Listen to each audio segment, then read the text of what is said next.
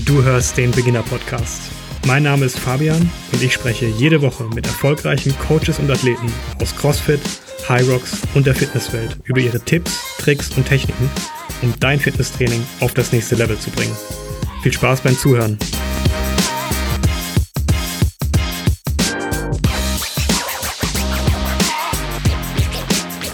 In der heutigen Folge des Beginner Podcasts alles rund um das Thema Schlaf. Super spannend und super wichtig, denn Schlaf ist einer der meist unterschätzten Faktoren, wenn es um Leistungsfähigkeit und Regeneration geht.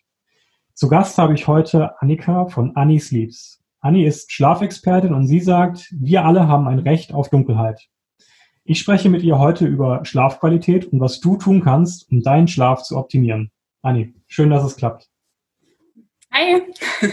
Gut. Erzähl doch mal ganz kurz bitte, wie kommt es, dass du dich persönlich so für das Thema Schlaf interessierst? Ich benutze mal gerne den Ausdruck, äh, ich kam zum Schlaf wie die Jungfrau zum Kind. Das gilt immer noch, das sage ich immer, immer öfter und immer wieder. Ähm, ja, mit Schlaf beschäftigt man sich eigentlich nicht, sofern man gut schläft. Ähm, und es war bei mir tatsächlich so, dass ich, ich mache hier auch noch ähm, semi-professionell Sport, und äh, kam da eine Phase des, des heut, heute würde ich das Übertraining nennen und habe mich dann damit auseinandergesetzt, wie ich das Ganze verbessern kann und wie das nicht mehr vorkommt und habe festgestellt, dass immer und immer wieder das Thema Schlaf aufkam, aber nie detailliert. Also niemand hat erklärt, warum jetzt da Schlaf so wichtig ist. Und dann habe ich mich damit auseinandergesetzt und fand das Thema sofort so spannend, dass ich total gebrannt habe und jedem davon erzählt habe. Ähm, ja, und dann irgendwann ähm, kamen die ersten Anfragen, ob ich dazu nicht einfach mal was vor Publikum erzählen wollen würde. Und dann habe ich das gemacht und dann ging es Schlag auf Schlag. Sehr cool. Erzähl doch mal ganz kurz so einen Rundumschlag bitte. Die Hauptfunktion von Schlaf, was läuft denn da eigentlich biologisch ab und warum ist das für uns so ein wichtiges Thema?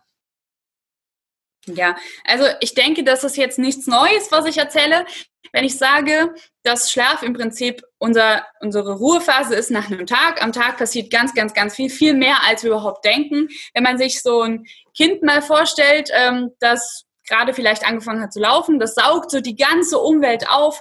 Da sind Millionen von Eindrücken, die am Tag auf einen einprasseln. Also das sind ganz kleine Kleinigkeiten, zum Beispiel welche Farbe hat das Auto, was heute Morgen um 8.23 Uhr an mir vorbeigefahren ist. Und das hat dann aber auch noch wichtige Sachen wie ähm, den Vornamen der Oma, den man an dem Tag gelernt hat.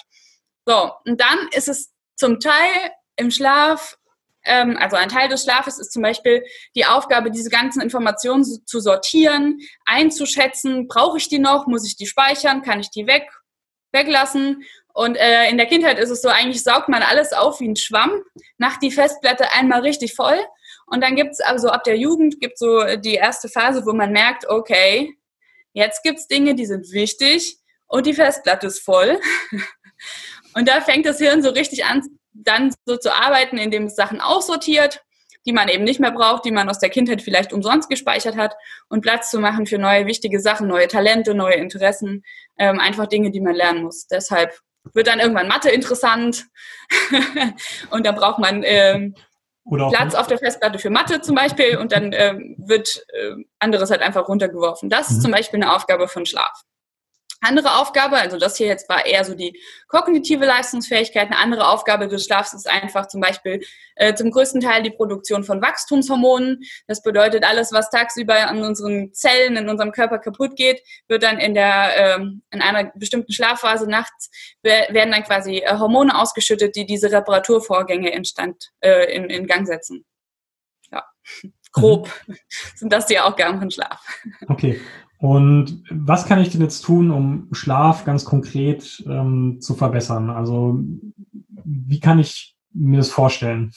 Oder was beeinflusst denn erstmal einen guten Schlaf? Genau. Also wenn man von Schlafqualität spricht, ist immer interessant. Da kommen meistens Leute auf mich zu, die dann sagen, ich bin die, ganz, die ganze Nacht im Tiefschlaf, ich habe einen super Schlaf. Und dann frage ich mich immer, hm, da hat sich jemand mit dem Thema aber nicht so ganz auseinandergesetzt, denn äh, acht Stunden Tiefschlaf wäre klinisch sehr auffällig.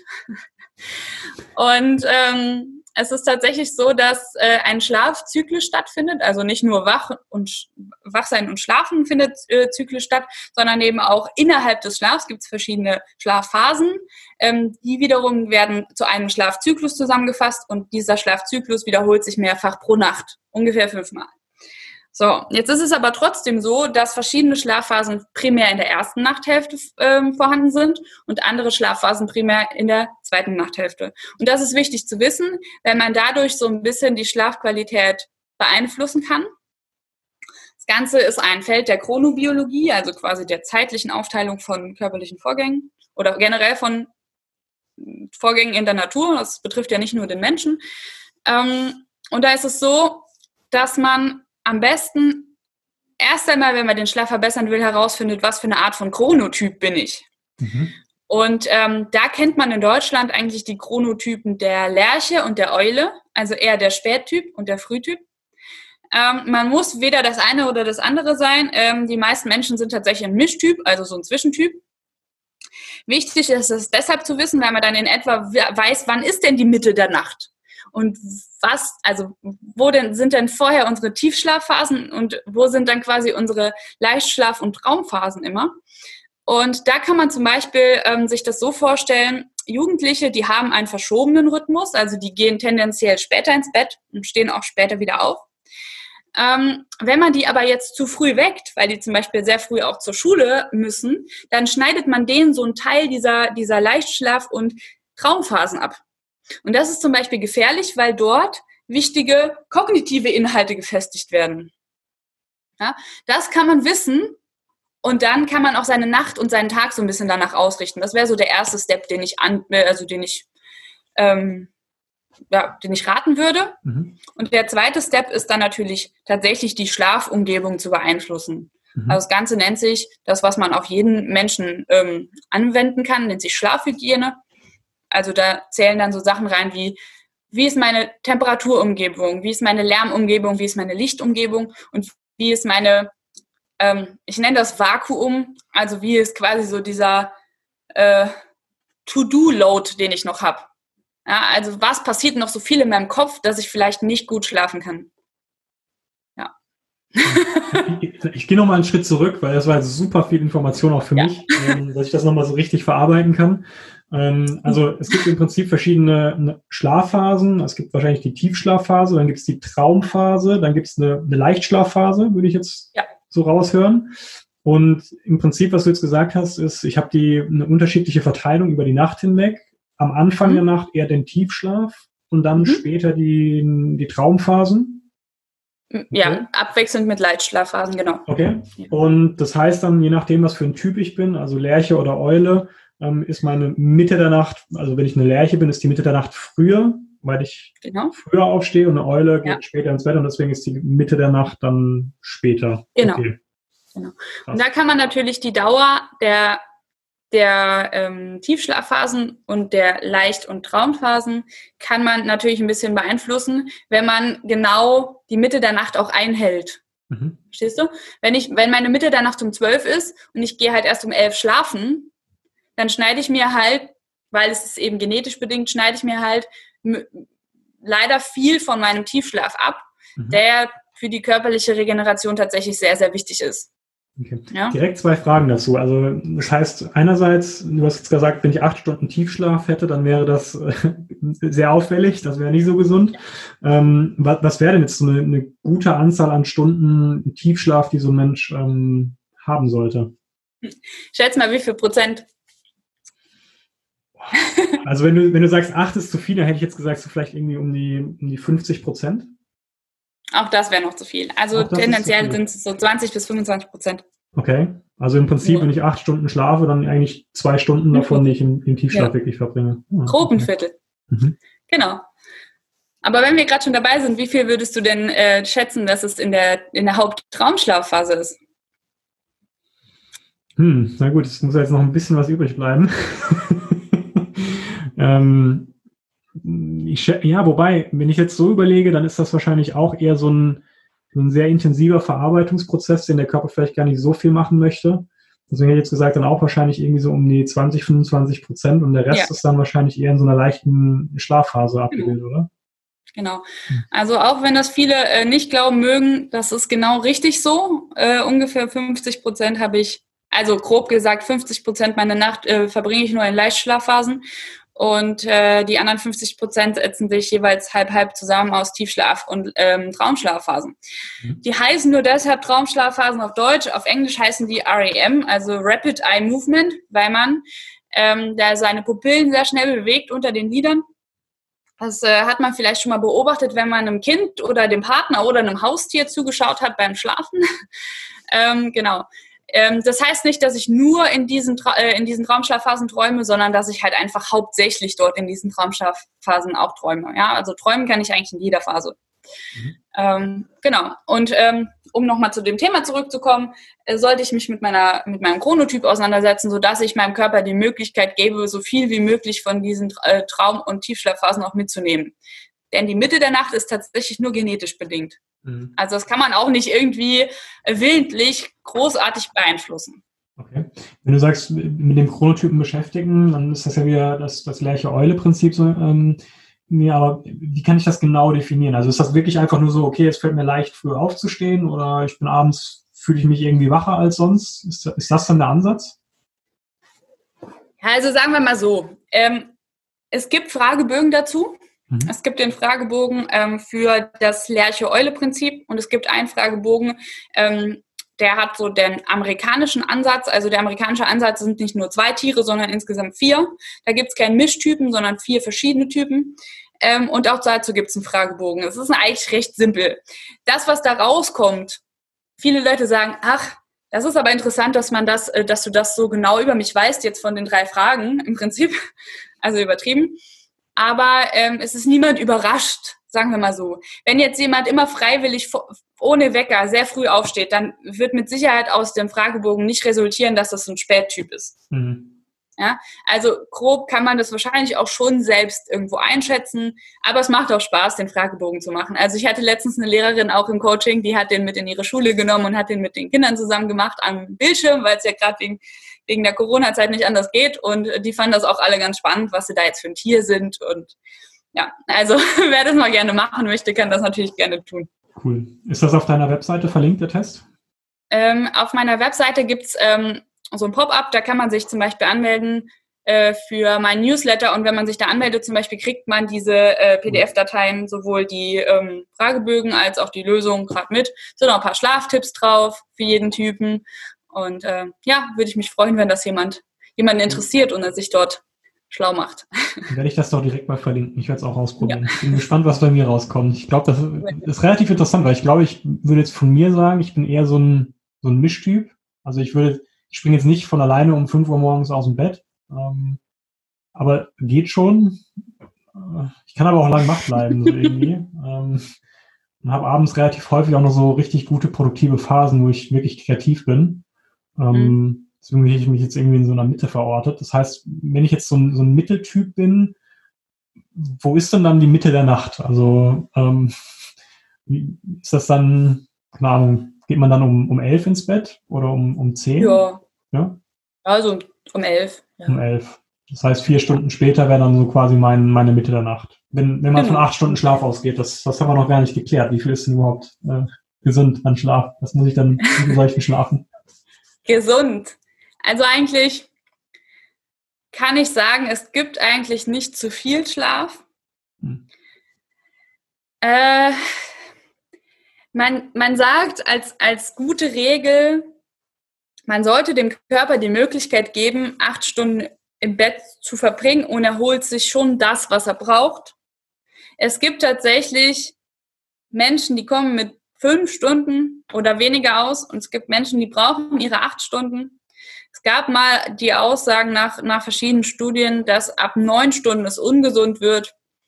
Das lag aber an der, ja, an der ähm, Art der Studien, mhm. weil man dort ähm, quasi Daten von Personen gesammelt hat, die im Schnitt x Stunden schlafen und hat festgestellt, dass die Personen, die im Schnitt neun Stunden und länger schlafen, irgendwie äh, gesundheitlich gesundheitliche Probleme hatten. Allerdings ähm, hat man ja die Daten nicht dafür erhoben zu fragen, wann wird Schlaf ungesund, sondern man hatte einfach Daten von verschiedenen Personen ge geholt, die man hatte und hat dann aber nicht bedacht, dass die Aussage eigentlich umgekehrt sein müsste, denn die Leute, die krank sind, haben einfach so viel geschlafen.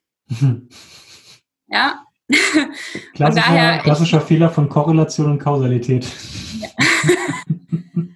also ich würde behaupten, es gibt nicht zu viel Schlaf wenn ich immer mehr als neun Stunden schlafe, dann sollte ich mich vielleicht fragen, warum das so ist. Es gibt viel eher tatsächlich Personen, die am Wochenende mehr als neun Stunden schlafen, weil sie unter der Woche zu wenig Schlaf bekommen. Hm. Das gibt aber dann einfach eine Begründung, da gibt es eine Begründung dafür. So, man sagt, acht Stunden ist eine gute Regel. Die meisten, würde ich mal so behaupten, mit siebeneinhalb Stunden sind die gut bedient. Hm. Kann ich denn, ja. also kann man Schlaf aufholen oder kann man sogar vorschlafen irgendwie? Gibt es das? Kommt darauf an, in beiden Fällen. Okay. Also man kann bedingt vorschlafen, vorschlafen im Sinne von, ich lade den Akku mehr als 100% geht nicht. Ja? Aber den Akku dauerhaft auf 100% zu haben, weil man genug schläft, macht die Wahrscheinlichkeit oder macht die, macht die, äh, die Möglichkeit quasi besser, eine Nacht, bei, denen man, bei, in der man nicht so viel schläft, besser wegzustecken. Mhm. Ja? Ähm, wenn der Akku dauerhaft nicht 100% geladen ist, ist es natürlich dann klar, wenn man dann eine Nacht schlechter schläft, dann ist es schwieriger, das, das zu verarbeiten.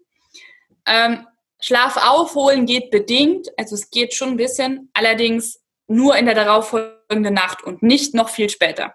Mhm. mhm. Ja?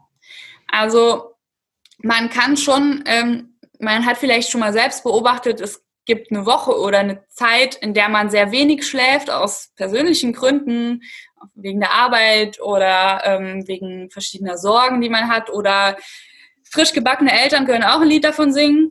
Ähm, und nach dieser Phase, manchmal sind's auch, ist auch nur eine Woche, Montag bis Freitag muss man viel arbeiten, Samstag, Sonntag schläft man viel.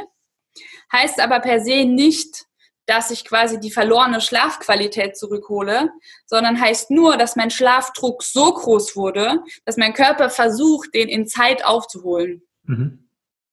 Ja, also das, was mal an Schlafqualität und an Reparaturvorgängen weg ist, ist weg. Was passiert denn, wenn ich wirklich dauerhaft in so einem, in so einem Schlafmangel bin? Weil ich glaube, da gibt es doch einige, die, die kontinuierlich zu wenig schlafen. Acht Stunden, selbst siebeneinhalb. Wenn ich mich so umgucke, das sehe ich nicht bei vielen, wenn ich ehrlich bin. Ich kenne einige, ja. die, die deutlich weniger ähm, auskommen, beziehungsweise auskommen müssen, wie du sagst, Kind, Familie irgendwie. Ja. Ähm, was sind denn so die Folgen davon? Also erstmal als junger Mensch steckt man das nochmal eine Spur besser weg. Ähm, später wird es dann halt ein bisschen schwieriger. Ich bin da immer vorsichtig mit der Beantwortung der Frage, weil, ich, weil das so drastisch klingt oft, was dann passiert. Mhm. Ähm, also das eine ist nun mal so, in den, in den Schlaf wird zum Beispiel werden so, so Körperfunktionen, also Messwerte wie Blutdruck oder Herzfrequenz oder ähm, ja, nehmen wir doch mal die beiden. Blutdruck und Herzfrequenz werden nach unten verlagert im Schlaf, weil ich komme jetzt zur Ruhe. Wenn ich jetzt zu wenig Schlaf habe oder schlechten Schlaf habe, dann bleibt dieser Blutdruck und die Herzfrequenz permanent hoch. Das wiederum erhöht den Stress auf unsere Gefäßwände. Die Gefäßwände werden aber nicht mehr repariert, weil wir nicht genug schlafen.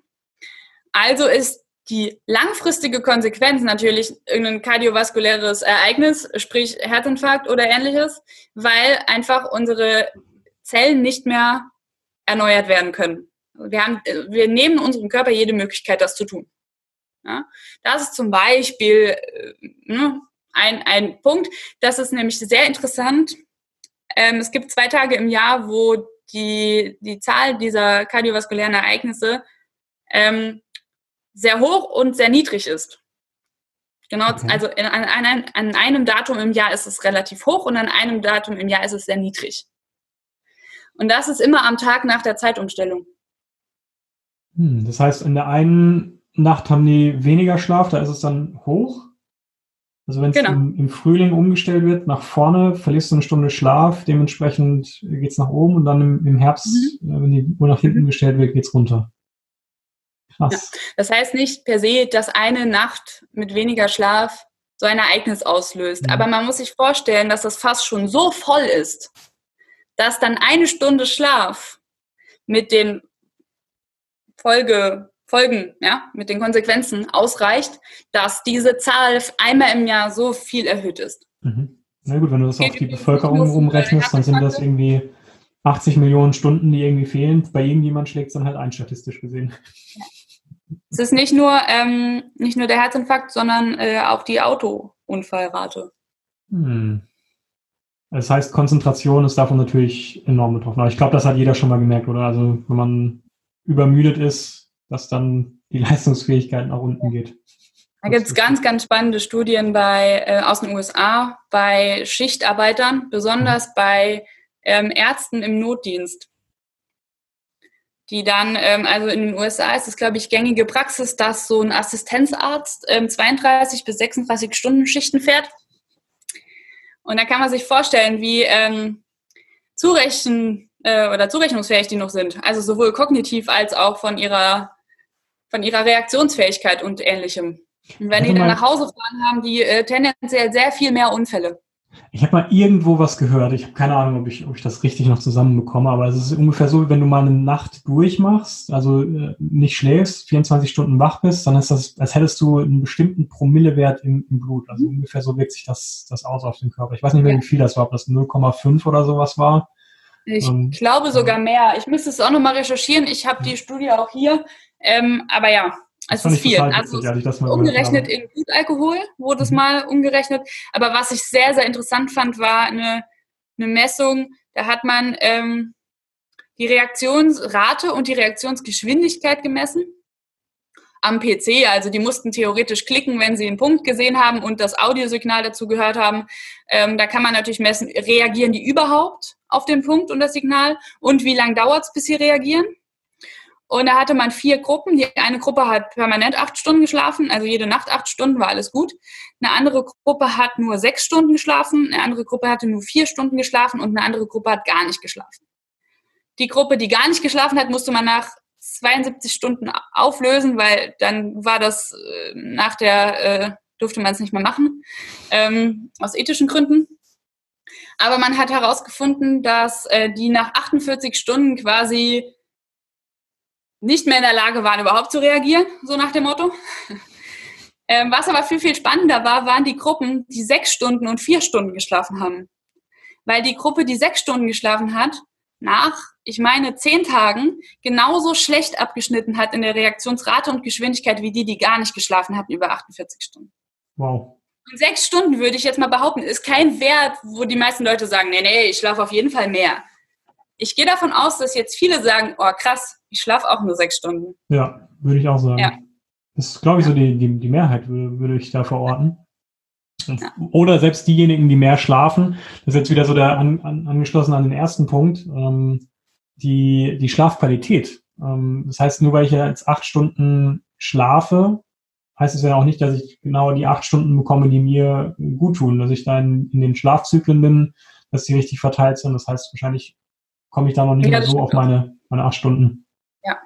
Ja. Hm. Crazy. Mhm. Nochmal, Schlafqualität fasziniert mich total, muss ich sagen. Ähm, weil ich glaube, es ist relativ einfach, die, die Menge zu steuern. Äh, was halt, okay, relativ einfach, das klingt jetzt sehr, sehr weit hergeholt. Wenn das so wäre.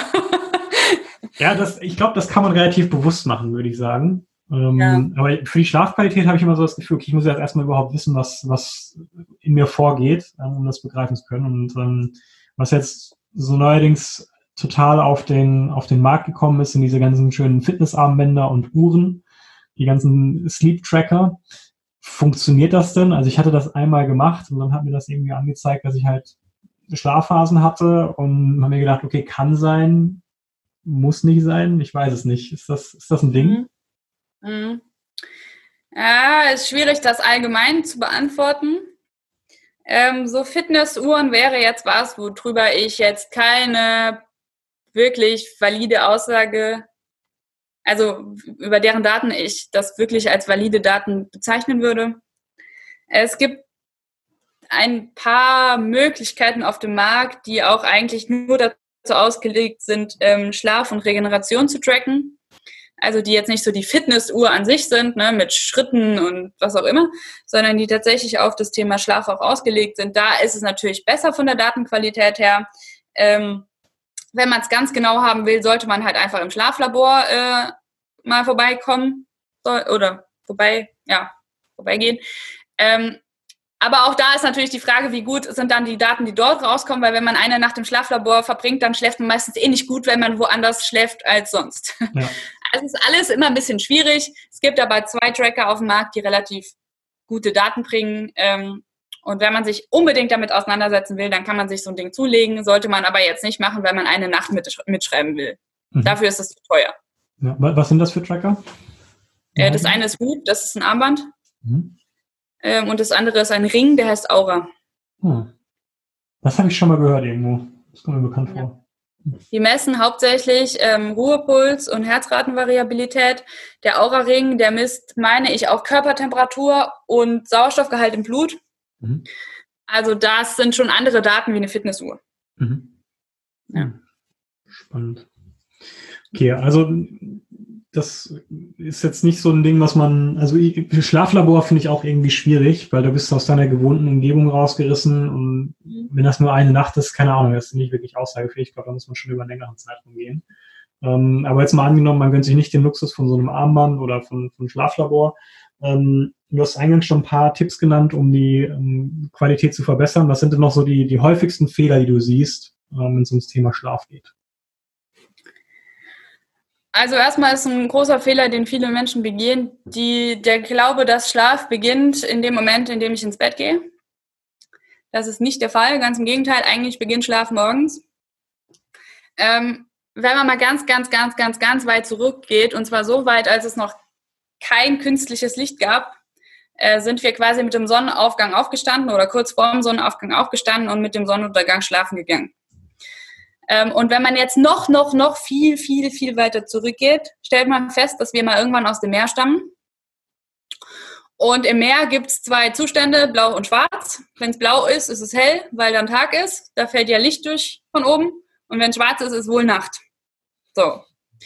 Und das ist der Grund, weshalb wir so, ähm, so empfindlich sind für blaues Licht. Also blaue, also quasi kurze Lichtwellen. Das Problem an der Sache ist, dass in der heutigen Zeit LED-Lampen irgendwo überall entweder Vorschrift sind oder gewünscht sind, weil sie halt relativ äh, energiesparend funktionieren. Und LEDs bestehen zu einem großen, wenn nicht sogar dem ganzen Teil aus blauen, blauen Lichtquellen. So. Das heißt, wir holen uns zu jeder Tag- und Nachtzeit den Tag ins Haus. Und ähm, am besten ist man dann noch so gestrickt, dass man tagsüber ähm, die ganze Zeit in einem geschlossenen Raum ist, äh, möglichst noch entweder ohne Tageslicht oder nur mit sehr wenig Tageslicht ähm, und dann abends nach Hause kommt oder ins Fitnessstudio geht oder einkaufen geht und dort alles hell beleuchtet mit LED-Flutlicht ist. Das heißt, wir verschieben unbewusst meistens, verschieben wir den Tag und die Nacht eigentlich, ja, wir wir tauschen den Tag und die Nacht im Prinzip, was die Lichtumgebung angeht. Und das ist zum Beispiel ein großer Fehler, den viele machen, darüber nicht nachzudenken. Ich sage auch unbewusst, ich glaube, das muss man auch einfach vorher mal gehört haben. Ähm, ist aber ein Thema, was eigentlich, wo, wo, jeder drüber schreibt. Also da schreibt ja die Apothekenumschau drüber.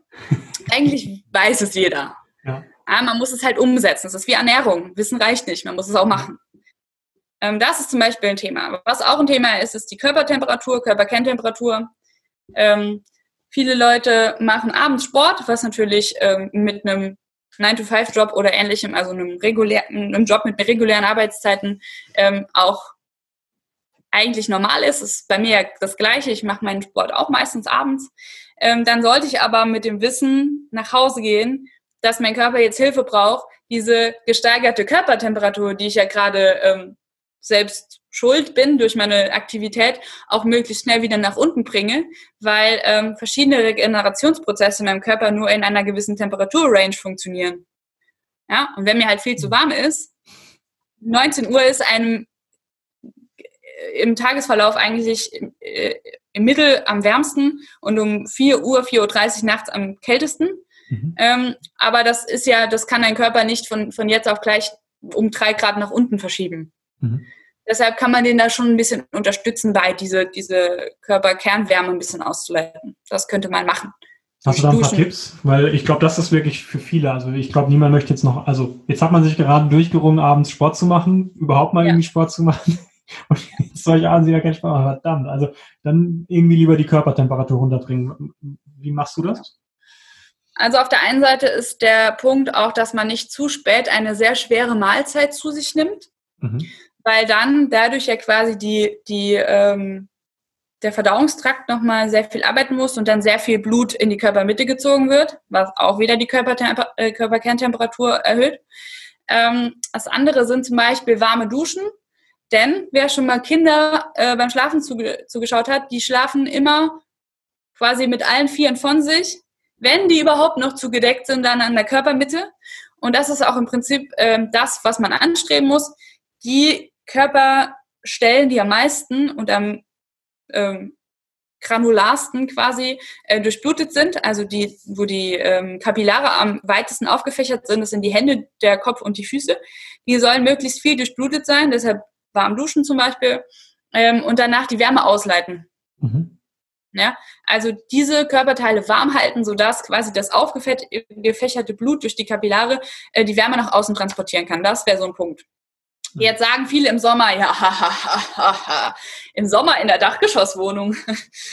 ähm, was mir zum Beispiel hilft, das habe ich mir irgendwann mal, äh, habe ich irgendwann mal ausprobiert, finde ich, finde ich klasse bis, bis heute. Ich habe mir einen Kühlakku genommen und den ähm, zum Beispiel abwechselnd äh, in die Achselhöhlen gelegt. weil da halt auch viel Blut unter der Haut durchfließt und dann halt quasi durch diese äh, externe ja, Quelle gekühlt wird und damit auch wieder viel Temperatur verloren geht. Das ist mhm. zum Beispiel auch so ein Punkt. Es gibt mittlerweile sogar gekühlte Decken und gekühlte Matratzen. Mhm. Ähm, ja, wer es fancy will, kann natürlich mit sowas anfangen, aber für alle anderen ist auch warmes Duschen ein Punkt und vielleicht wirklich mal darüber nachdenken, ob ich noch bis um 10 Uhr pumpen muss mhm. oder ob ich das auch vielleicht nur bis um. Ja. Muss es so spät sein? Ja. ja. Okay, also dann haben wir ähm, Punkt 1, ähm, also Kör Körpertemperatur, Punkt 2 Licht und was gibt es noch für Fehler? Äh, dann gibt es natürlich die Lärmumgebung. Mhm das, was wir ähm, schon mal besprochen hatten, bevor wir hier den Podcast gestartet haben. Das sind so äh, die Kinder, die man ins Auto setzt, damit sie einschlafen und die dann wieder wach werden, wenn man sie da rausholt. ähm, es ist tatsächlich so, es gibt Leute, die können sehr gut schlafen, wenn es ähm, sehr still ist. Ähm, oder die, die schlafen überhaupt nur, wenn es still, still ist. Das nennt sich Ammenschlaf. Also die werden immer beim kleinsten Geräusch wach. Quasi so der, der Mutterinstinkt das Kind könnte sich umgedreht haben, ich bin jetzt wach, oh Gott, ich ist Alarm. Und die anderen schlafen gut, wenn ein monotones Geräusch im Hintergrund ist. Das muss mhm. jeder für sich rausfinden. Ähm, der Fernseher ist kein monotones Geräusch im Hintergrund, das wollte ich nochmal gesagt haben. äh, ja, das denken auch viele. Ähm, ist aber nicht unbedingt förderlich für die Schlafqualität, nicht unbedingt. Ähm, was ist denn mit ähm, dem Klassiker Handy im Schlafzimmer und abends nochmal äh, durch den Instagram-Feed gehen? Und jetzt habe ich sogar einige, die sagen, ja, mache ich, aber ich habe ja äh, so einen Lichtfilter in meinem ja, Handy drin. Ja. Wie ist das dann? Sagen wir mal so. Ähm, man muss das Ganze so sehen. Das eine ist die Licht, äh, der Lichteinfluss. Ähm, da hast du jetzt schon kurz den Blaufilter angesprochen. Den sollte man tatsächlich anwenden. Der ist auch auf den meisten Geräten, ich meine fast auf allen Geräten ist der ähm, äh, in der Standardeinstellung mitverbaut. Äh, muss man, da kann man sogar, also zumindest bei Apple weiß ich das, kann man ähm, einstellen, ab wie viel Uhr das äh, stattfindet und wann es wieder aufgelöst wird. Das sollte man schon tun. Ähm, das andere größere Problem an der Sache ist die Information, Informationsfülle, die, die auftritt, wenn ich dann noch mit, durch, du hast jetzt gerade Instagram-Feed gesagt, ähm, oder andere, zum Beispiel E-Mails checken, ist natürlich auch immer so eine Sache. Ähm, das kommt, da komme ich dann quasi schon zum letzten Punkt der Schlafhygienefaktoren, das, was ich Vakuum nenne. Ähm, also alles, was meinem Kopf irgendwie suggeriert, da gibt's noch ein To-Do, entweder es ist in der E-Mail tatsächlich ein, eine Aufforderung, etwas zu tun, oder es ist im Insta-Feed irgendwas, was man denkt, oh cool, die Hose gibt es auch in grün, lass die morgen mal bestellen. Ähm, alles das ist für, mein, für meinen Kopf ein, eine Aufgabe. Mhm. Und das ist natürlich immer, das kann sich jeder, jeder vorstellen, immer nicht die beste Vorbereitung auf Schlaf, wenn ich noch etwas im Kopf behalten muss, weil dann ist mein Kopf beschäftigt. Mhm. Ja. Also das ist das größere Problem als das Lichtproblem beim Handy. Das heißt, wenn mein Kopf voll ist, fällt es mir wahrscheinlich schwieriger, gerade in dieser ersten Phase, die ja für den Tiefschlaf so entscheidend ist, in den Tiefschlaf zu kommen. Und ich komme, komme gar nicht runter wahrscheinlich. Oder wie kann ich mir das vorstellen? Also viele Leute haben tatsächlich eher aus psychischen Gründen Probleme einzuschlafen als aus körperlichen Gründen. Mhm.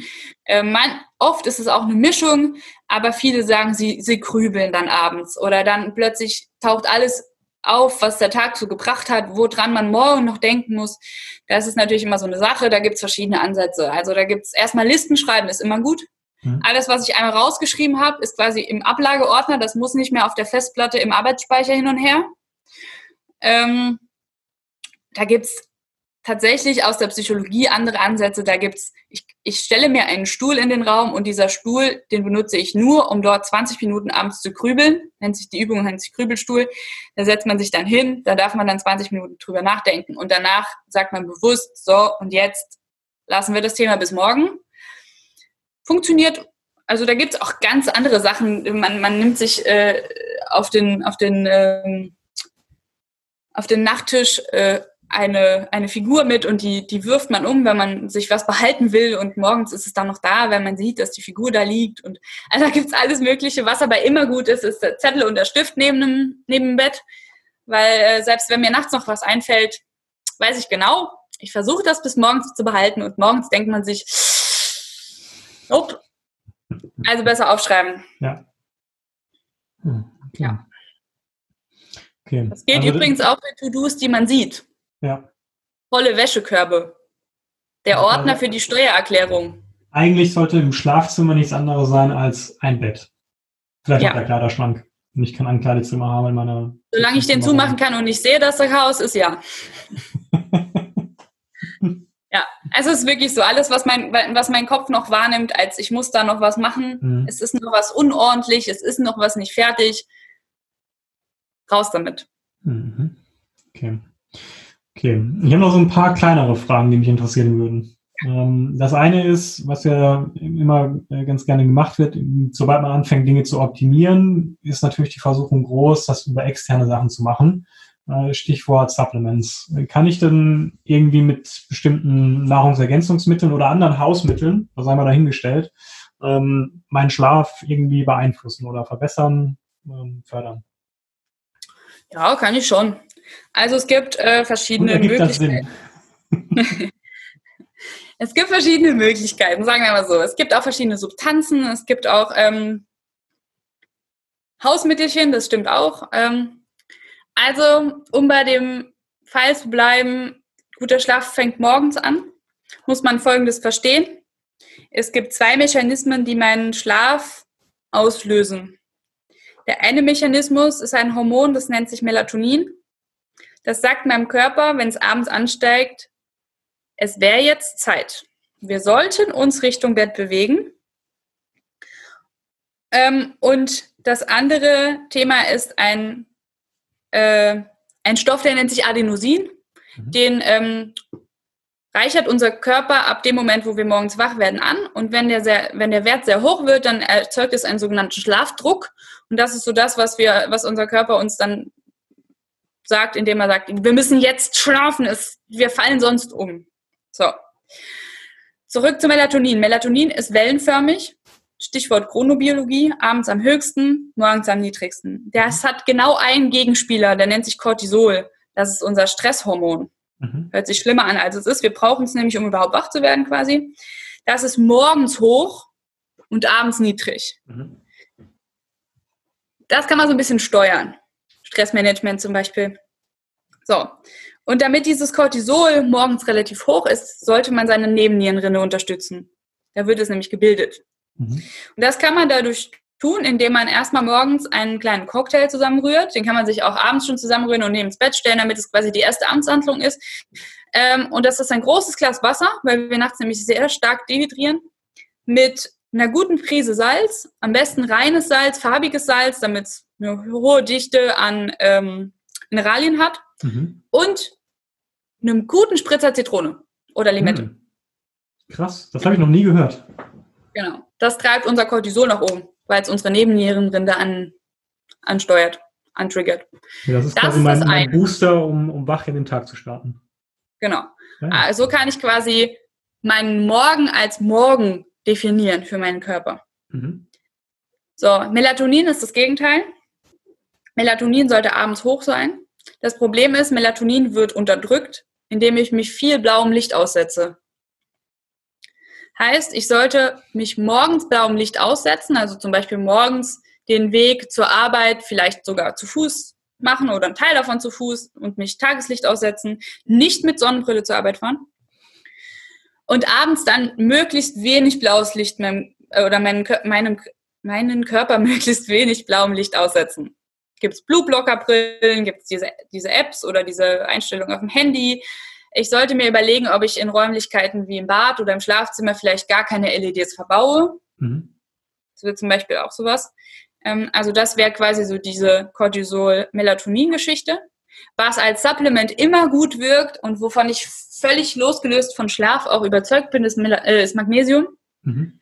Eine gute Magnesiumverbindung, ähm, weil sie halt quasi wie ein Relaxanz wirkt, also mich entspannt, mich so ein bisschen auf die Nacht vorbereitet und weil sie sowieso gebraucht wird in, in circa 95 Prozent all meiner Stoffwechselvorgänge. Also Magnesium ist so oder so ein Muss, Schlaf oder nicht Schlaf. Mhm.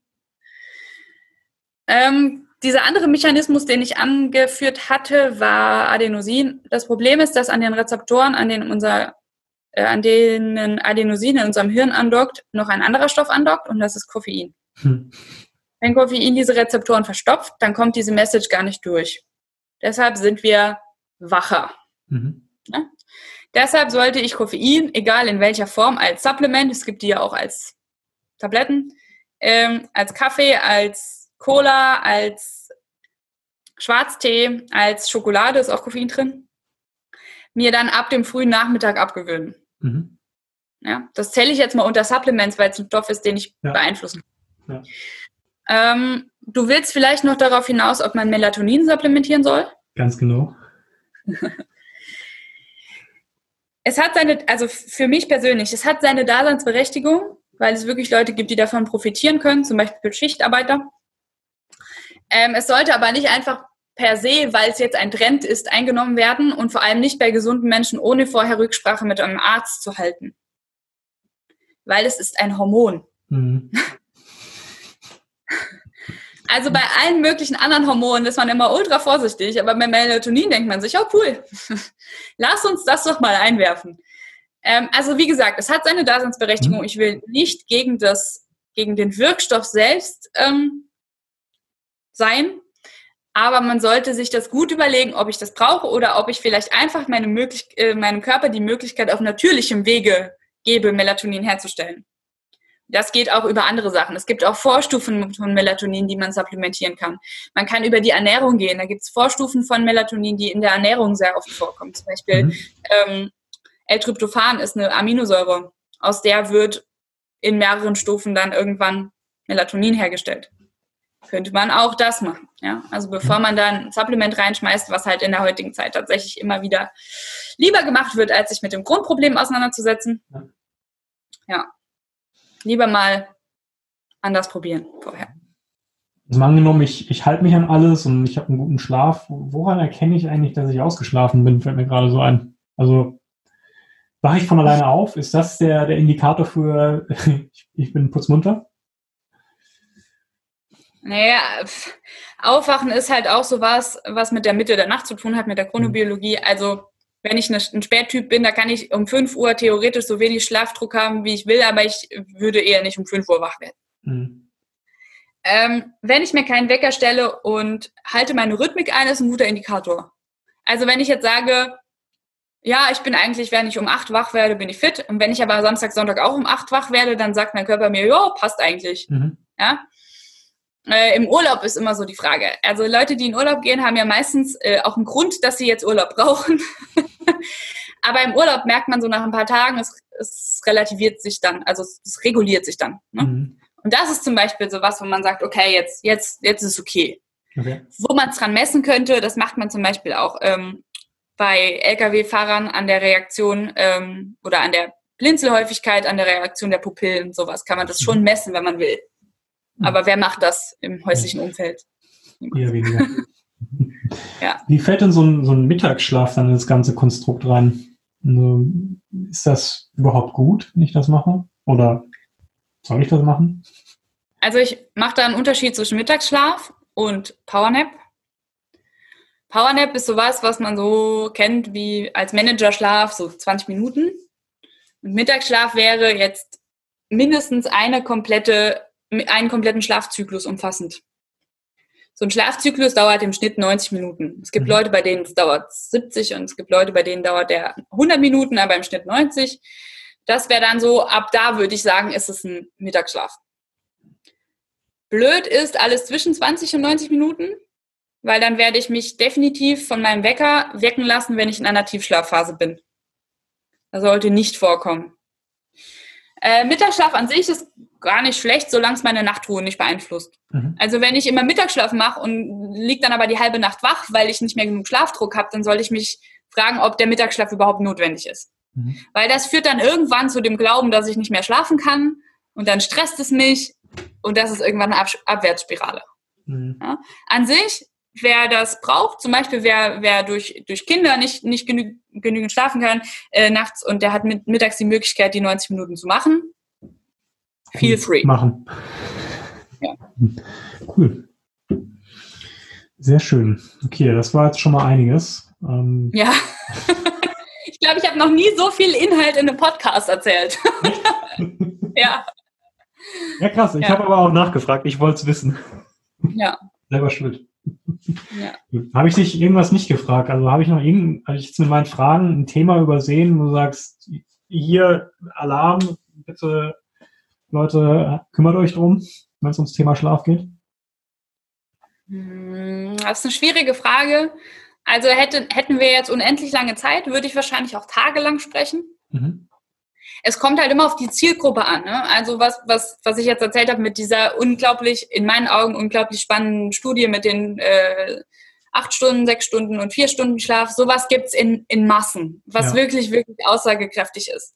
Und was auch wirklich sehr spannend ist zu hören. Also ich finde es, Dann auch wenn ich das Thema erklärt habe, immer noch selbst spannend. Das Thema Sport finde ich noch interessant. Also die meisten Zuhörer sind ja irgendwie sportaffin und sportinteressiert. Äh, hast du da noch ein paar Insights? Ähm, was ist denn, wenn ich unausgeschlafen Sport mache? Ähm, was passiert denn mit Muskelwachstum? Äh, Ausdauer? Wie wirkt sich das denn alles aus? Also gibt es da irgendwelche Insights, die man, die spannend sind für Sportler? Ja, also ich habe eben schon mal Wachstumshormon gesagt. Mhm. Das wird hauptsächlich im Tiefschlaf gebildet. Und äh, das hört sich jetzt irgendwie, also viele Leute sagen, ja, das habe ich schon mal gehört, das nehmen doch die Bodybuilder. ja, das haben die Bodybuilder hoffentlich, weil sonst würden sie nicht so aussehen, wie sie aussehen, aber hoffentlich haben sie das natural. Mhm. Ich meine, es ist jedem, jedermanns eigene Entscheidung, aber äh, das hat jeder von uns oder sollte jeder von uns haben. Das hat aber nichts damit zu tun, ob ich irgendwie ähm, eine Leistung pushen will durch externe Faktoren. Ähm, das ist zum Beispiel ein großes Thema, was Sportler beschäftigen wird, weil sie ja versuchen, möglichst viel Muskelmasse oder möglichst leistungsfähig durch Muskelmasse zu werden. Ähm, und gebe ich meinem Körper halt nicht die Möglichkeit, das im Schlaf zu machen, hat er keine. Ja? Weil fast alles davon funktioniert nur im Schlaf. Mus Muskelwachstum wird definitiv darunter leiden, wenn ich qualitativ schlecht schlafe. Dann ist natürlich die Anfälligkeit für Verletzungen höher, weil ich eine geringere Aufmerksamkeitsspanne habe, eine geringere oder eine kürzere äh, oder eine längere ähm, Reaktionsfähigkeit. Solche Dinge sind alles Sachen, die kann ich nur durch einen guten Schlaf verbessern. Ja? Ähm, dann gibt es Studien darüber, dann hat man gemessen, wie hoch ist die vertikale Sprungfähigkeit eines eines, Athleten, wenn er gut schläft und wenn er schlecht schläft, die ist natürlich auch schlechter. Wie gut ist die, ähm, die Peakkraft und die Kraftausdauer ist natürlich schlechter. Also alles, was man sich so vorstellt, was man braucht in funktionalen Sportarten, in, in ja, generell äh, Sportarten, wo, wo es um Kraft, um Kraftausdauer, um Ausdauer geht. Also jetzt vielleicht nicht, obwohl doch Schach auch, weil da geht es um Kognitive. Ja. Im Prinzip, ich habe gerade überlegt, welche Sportarten, aber eigentlich alle Sportarten. Eigentlich alle, ja. Im Prinzip ist alles, was, was so Sportarten ausmacht. Man muss hochspringen können, man muss weit springen können, man muss gut laufen können, man muss schnell laufen können, man muss mhm. reagieren können. Im Prinzip betrifft es alles. Ja? Reaktionsfähigkeit, ähm, interessanterweise betrifft es auch, und das ist jetzt auch nur sekundär für den Sport wichtig, oder man denkt vielleicht nur sekundär an den Sport, ähm, ist zum Beispiel die Möglichkeit und die Fähigkeit, richtige Entscheidungen zu treffen und die auch noch schnell zu, mhm. zu treffen. Ja. Ähm, ist jetzt eher was, was ich in, in Workshops erzähle bei äh, Arbeitgebern, weil die ja auch davon abhängig sind, wie gut oder wie ähm, Beispiel Ideen und Entscheidungen ihrer Arbeit, Arbeitnehmer sind. Und das betrifft ja den Sport genauso. Wenn ich nicht weiß, ob ich rechts oder links schießen soll, dann ist es schwierig. Ja. genau. Ähm, und auch das betrifft den Sport. Mhm. Also auch das sind alles Dinge, die ich durch guten Schlaf verbessern kann, beziehungsweise durch schlechten Schlaf verschlechtern kann. Mhm. Wie ist das dann, wenn ich jetzt Profiathlet bin? Schlafen die wirklich mehr oder ist, weil die mehr trainieren? Merkt man da irgendwie was? Kennst du da irgendwas?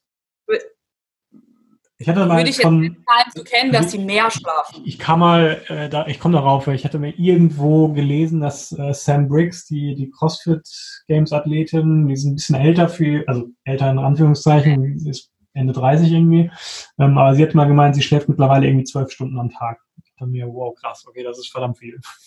Ja, wenn sie das kann. Äh, Albert Einstein hat auch zwölf Stunden am Tag geschlafen. Crazy. Gut. Ja. Wahrscheinlich genauso, wie es diejenigen gibt, die mit vier, fünf Stunden Schlaf gut über die Runden kommen, gibt es halt diejenigen, die dann halt auch ein bisschen mehr brauchen.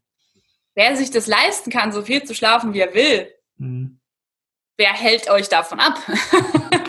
ja, also ist halt so, wer, wer sein Leben lang quasi äh, ausschlafen kann, dann äh, bitte, äh, schaden wird's nicht. Ja. Ja. Hm. Spannend. Okay. Sonst noch irgendwelche coolen Studien, die du irgendwo aufgeschnappt hast, wo du sagst, das waren interessante Ergebnisse oder du kennst doch diese Momente, wenn du irgendwas liest und denkst, wow, krass, das, äh, das war beeindruckend. Ähm, hast du davon noch mehr auf Lager? Ein Fun Fact hätte ich noch. Ja. Ähm, ich glaube, so inhaltlich sind wir jetzt schon, schon relativ tief ins Thema und das muss man jetzt auch erstmal verarbeiten. Aber ähm, verschiedene Tiere sind in der Lage, ähm, unihemisphärisch zu schlafen. Das heißt, die können nur mit einer Hirnhälfte schlafen und die Hirnhälften abwechseln. Wir Menschen können das auch, aber wir können das nicht bewusst steuern. Wer schon mal im Hotel eine Nacht geschlafen hat und am nächsten Tag das Gefühl hat, er hat gar nicht geschlafen, aber sich eigentlich gar nicht so gerädert fühlt, kann gut sein, dass eine Hirnhälfte wach war oder zumindest teilweise wach war und man das Gefühl hat, man war wach, aber tatsächlich eigentlich mit der anderen Hirnhälfte geschlafen hat. So. Was aber jetzt das Lustige daran ist. Vögel können das zum Beispiel auch, weil das Tiere sind, die im Herdenverband leben oder zumindest größtenteils im Herdenverband leben und dann quasi es auch solche Aufpasser gibt. Die Hirnhälfte, die mit dem rechten Auge verbunden ist, ist links und die, also es ist über Kreuz verbunden. Mhm. Ja? Das heißt, wenn jetzt, wenn man sich 20 Vögel auf einer Hochspannungsleitung vorstellt, dann schlafen die 18 innen mit beiden Hirnhälften, die beiden außen mit nur der äußeren, weil die innere muss ja wach sein, damit das äußere mhm. Auge wach ist und aufpassen kann.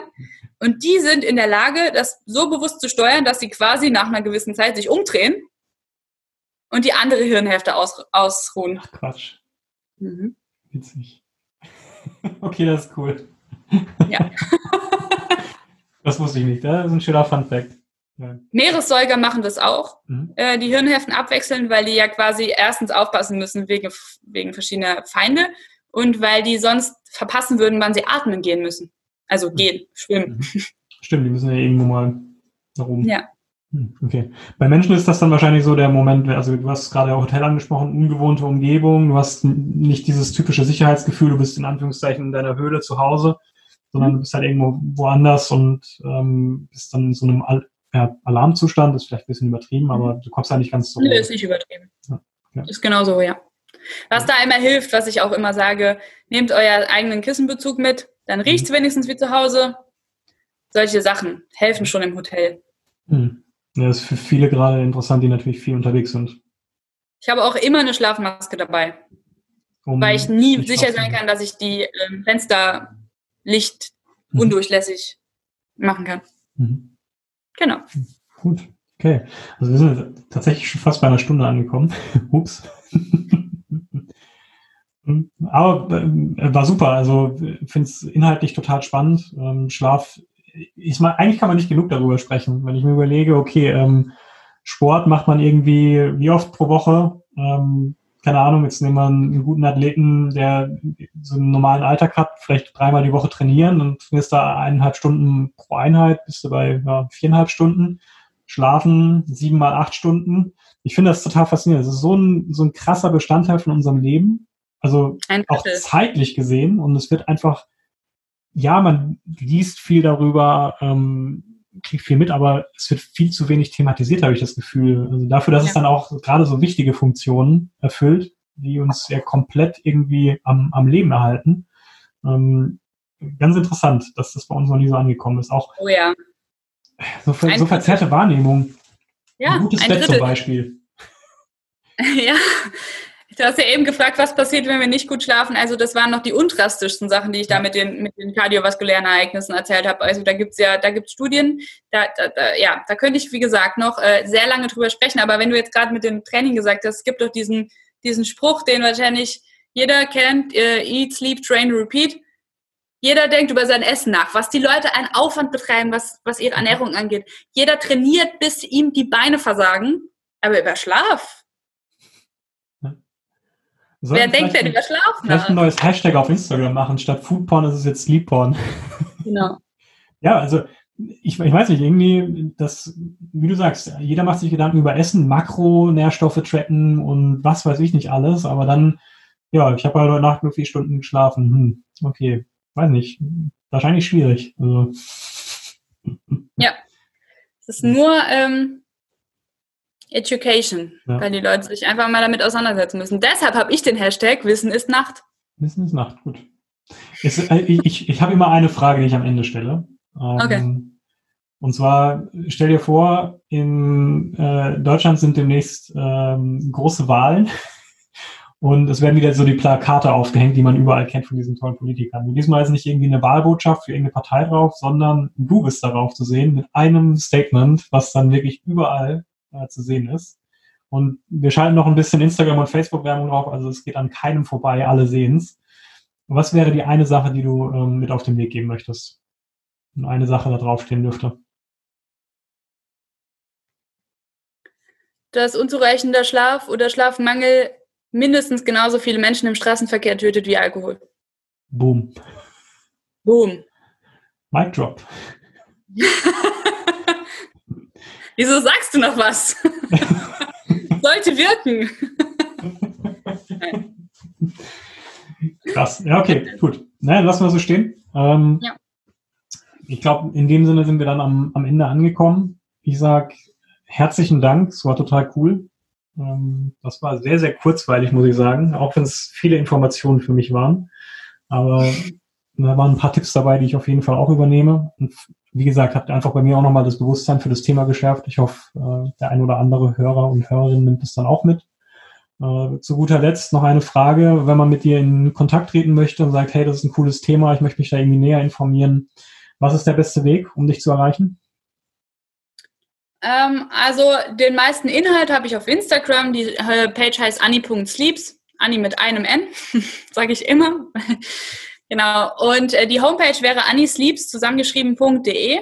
Mhm. Ähm, es gibt natürlich immer die Möglichkeit, auf Instagram über die ähm, Nachrichtenfunktion zu gehen oder als Kommentar unter die Beiträge oder auf meine Story zu reagieren. Und auf der Homepage ist ähm, natürlich auch ein Kontaktformular. Ähm, da kann man seine E-Mail da lassen und kriegt dann von mir wahrscheinlich innerhalb von einem Tag eine Antwort. Ähm, genau, das sind so die Haupt. Ähm, Kanäle, die ich betreibe. Facebook habe ich, aber da ist der Inhalt der gleiche wie auf Instagram. Aber ihr dürft mir natürlich auch über Facebook schreiben, wenn das euer ähm, euer Social-Media-Kanal ist, den ihr am, am liebsten habt.